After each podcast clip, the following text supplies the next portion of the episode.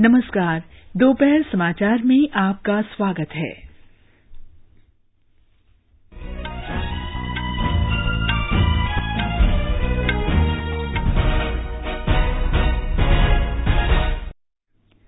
कर्नाटक विधानसभा में विश्वास मत प्रस्ताव पर चर्चा तीन बजे तक के लिए स्थगित। केंद्र ने उच्चतम न्यायालय से कहा, भारत को दुनिया की शरणार्थी राजधानी नहीं बनने दिया जा सकता। राष्ट्रीय नागरिक रजिस्टर तैयार करने की समय सीमा बढ़ाने की मांग। शीर्ष न्यायालय ने उन्नीस सौ बानवे में अयोध्या में विवादित ढांचा गिराए जाने के मामले की सुनवाई कर रहे विशेष न्यायाधीश से नौ महीने के भीतर फैसला सुनाने को कहा। प्रवर्तन निदेशालय ने मनी लॉन्ड्रिंग मामले में आईएमए ज्वेल्स के मालिक मोहम्मद मंसूर खान को गिरफ़्तार किया। अफ़गानिस्तान में काबुल विश्वविद्यालय के बाहर शक्तिशाली बम विस्फोट में छह लोग मारे गए और कई घायल। तथा इंडोनेशिया ओपन बैडमिंटन प्रतियोगिता के क्वार्टर फाइनल में आज शाम पीवी सिंधु का मुकाबला जापान की नोजोमी ओकुहारा से।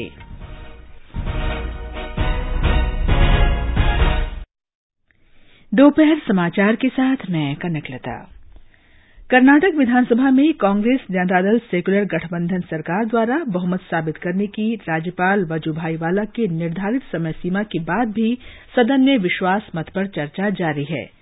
इस बीच विधानसभा अध्यक्ष के आर रमेश कुमार ने सदन की कार्यवाही फ़िलहाल तीन बजे तक स्थगित कर दी है। मतदान अभी होना है। आज सदन की बैठक शुरू होते ही विधानसभा अध्यक्ष के आर रमेश कुमार ने सदस्यों से कार्यवाही सुचारू रूप से चलाने में सहयोग मांगा। उसके बाद उन्होंने मुख्यमंत्री एच डी कुमारस्वामी से आज दूसरे दिन विश्वास मत पर चर्चा शुरू करने को कहा। मुख्यमंत्री ने कहा कि देश की नज़रें कर्नाटक राजनीति पर टिकी हैं। उन्होंने कहा कि चौदह महीनों के बाद मौजूदा सरकार का शासन समाप्त हो रहा है। उन्होंने आरोप लगाया कि भारतीय जनता पार्टी पहले दिन से राज्य सरकार को गिराने की कोशिश कर रही है। कुमारस्वामी ने भाजपा से कहा कि वो सोमवार या मंगलवार को सरकार गठित कर सकती है। मुख्यमंत्री ने कहा कि वे अपनी शक्ति का दुरुपयोग नहीं करेंगे। ब्यौरा हमारे संवाददाता से। कर्नाटक विधानसभा अध्यक्ष रमेश कुमार ने इन आरोपों से इनकार किया है कि वे कुमार स्वामी सरकार के विश्वास मत प्रस्ताव पर मत विभाजन में देर कर रहे हैं। उधर, एक बागी कांग्रेस विधायक नागराज ने एक अन्य बागी विधायक रामलिंगा रेड्डी द्वारा अपना इस्तीफा वापस लिए जाने पर आश्चर्य व्यक्त किया है। बेंगलुरु से आरमूर्ति की रिपोर्ट के साथ निखिल कुमार।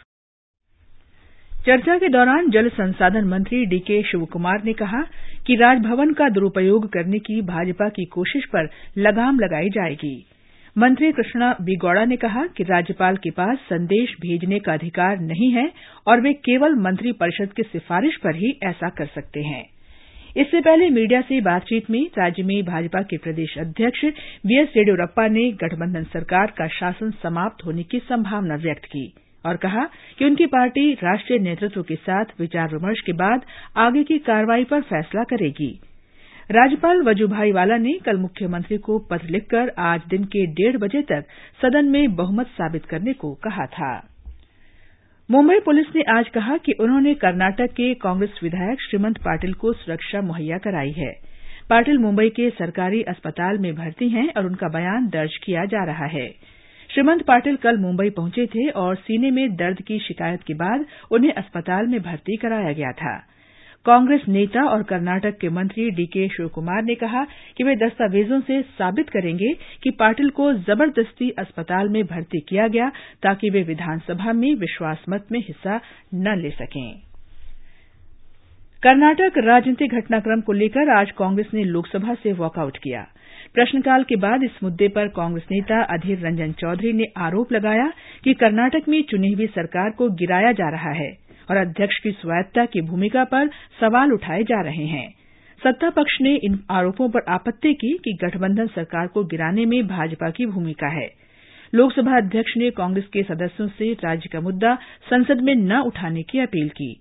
इसके बाद कांग्रेस सदस्यों ने सदन से वॉकआउट कर दिया। इससे पहले दिन में मुख्य विपक्षी दल के सदस्य सदन के बीचों बीच आ गए और तख्तियाँ दिखाते हुए नारे लगाने लगे। निर्वाचन आयोग ने राष्ट्रवादी कांग्रेस पार्टी, तृणमूल कांग्रेस और भारतीय कम्युनिस्ट पार्टी को नोटिस भेजकर पूछा है कि लोकसभा चुनाव में खराब प्रदर्शन को देखते हुए इन पार्टियों का राष्ट्रीय पार्टी का दर्जा क्यों न समाप्त कर दिया जाए? कल जारी इस नोटिस पर अगले महीने की पाँच तारीख तक जवाब मांगा गया है। हैं। ताज़ा समाचार जानने के लिए आप हमारे Twitter handle at AIR news Hindi को फॉलो कर सकते हैं। दोपहर समाचार में आपका फिर स्वागत है।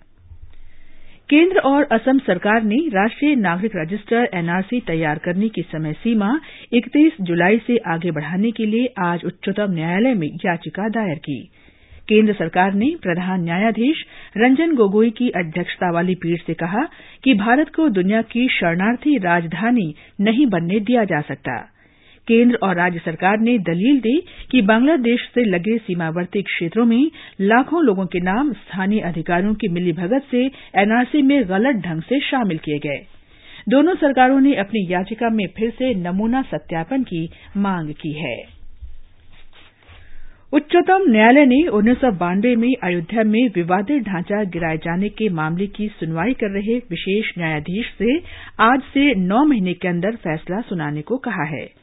न्यायमूर्ति आरएफ नरीमन और न्यायमूर्ति सूर्यकांत की पीठ ने कहा कि इस मामले में साक्ष्य दर्ज किए जाने का काम छह महीने में पूरा कर लिया जाना चाहिए। पीठ ने उत्तर प्रदेश सरकार को विशेष न्यायाधीश का कार्यकाल बढ़ाने के लिए समुचित आदेश चार सप्ताह के अंदर जारी करने का भी निर्देश दिया। विशेष न्यायाधीश तीस सितंबर को सेवानिवृत्त हो रहे हैं। उच्चतम न्यायालय ने अल्पसंख्यक समुदाय की घोषणा, राष्ट्रीय जनसंख्या गणना की बजाय राज्यवार जनसंख्या आंकड़ों के आधार पर करने की मांग वाली याचिका में अटॉर्नी जनरल के के वेणुगोपाल से मशवरा मांगा है। भाजपा नेता और वकील अश्विनी कुमार उपाध्याय ने न्यायालय में यह जनहित याचिका दायर की है। पीठ ने उपाध्याय से याचिका के प्रति अटॉर्नी जनरल के कार्यालय भेजने को कहा है और सुनवाई चार सप्ताह बाद सूचीबद्ध की है। प्रवर्तन निदेशालय ने मनी लॉन्ड्रिंग मामले में आईएमए ज्वेल्स के मालिक मोहम्मद मंसूर खान को नई दिल्ली में गिरफ़्तार कर लिया है। दुबई भाग गए मोहम्मद मंसूर को दिल्ली हवाई अड्डे पर उतरते ही गिरफ़्तार कर लिया गया। उसके खिलाफ विशेष जाँच दल और प्रवर्तन निदेशालय का लुकआउट नोटिस जारी था। पहले प्रवर्तन निदेशालय ने कर्नाटक में कथित पोंजी घोटाले के सिलसिले में आईएमए ज्वेल्स के खिलाफ धन शोधन का मामला दर्ज किया था। आईएमए ज्वेल्स के खिलाफ पुलिस में निवेशकों की छब्बीस हज़ार शिकायतें दर्ज कराई गई थी। प्रवर्तन निदेशालय ने राष्ट्रमंडल खेल घोटाले के सिलसिले में Sweka Powertech Engineering Private Limited की एक करोड़ तैंतालीस लाख रुपये की संपत्ति जब्त की। जब्त की गई संपत्ति में हरियाणा के मेवात औद्योगिक भूखंड और कंपनी के नाम पर उनसठ लाख रुपये की सावधि जमा राशि शामिल है।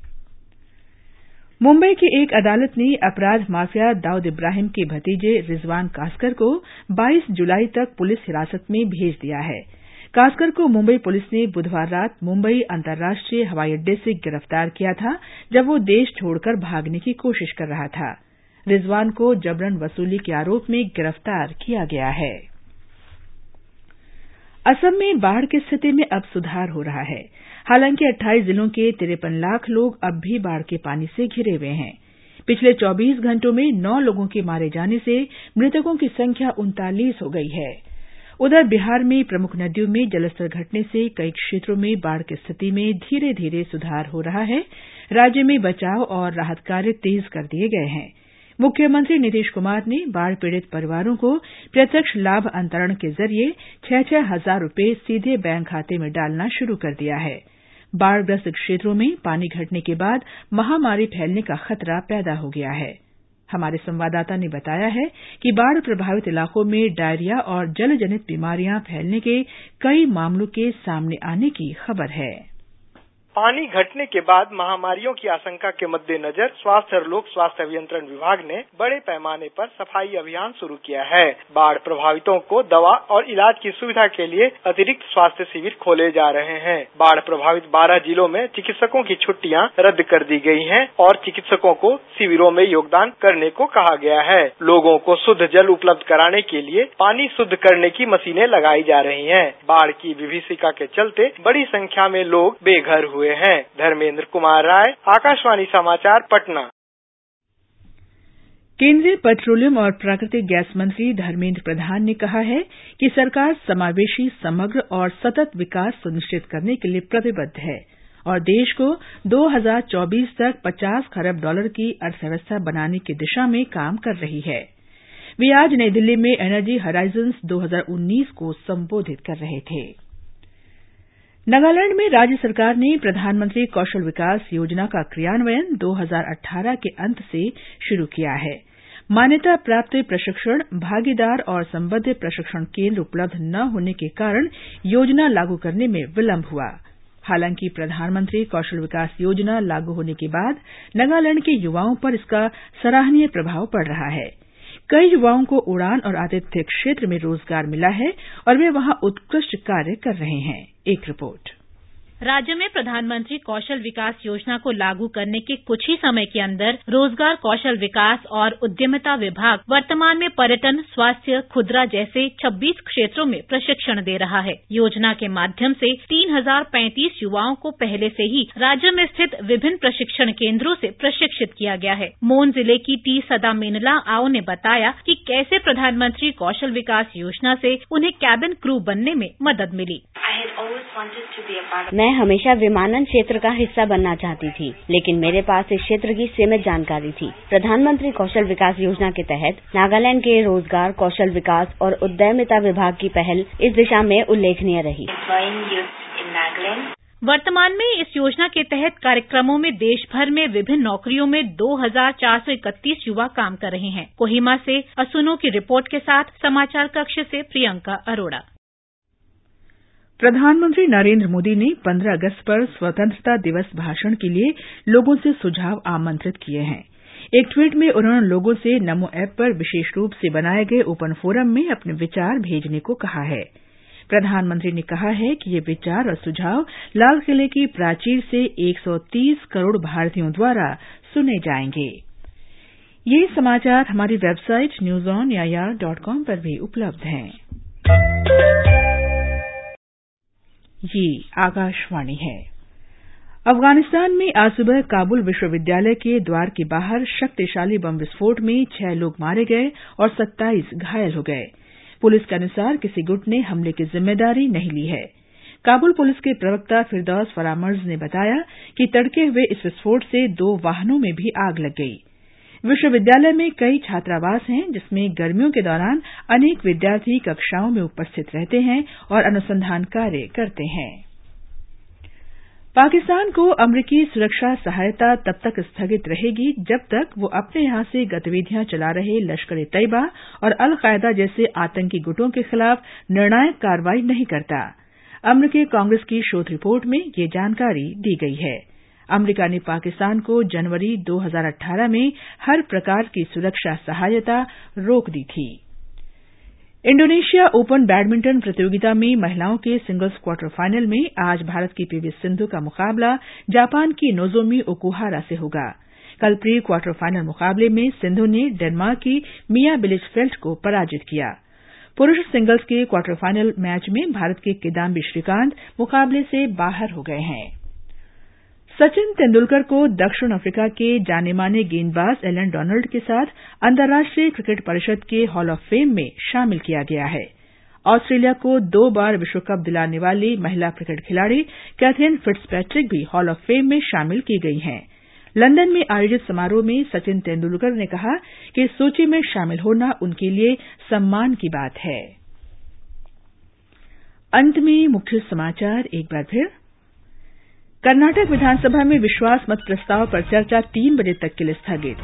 केंद्र ने उच्चतम न्यायालय से कहा, भारत को दुनिया की शरणार्थी राजधानी नहीं बनने दिया जा सकता।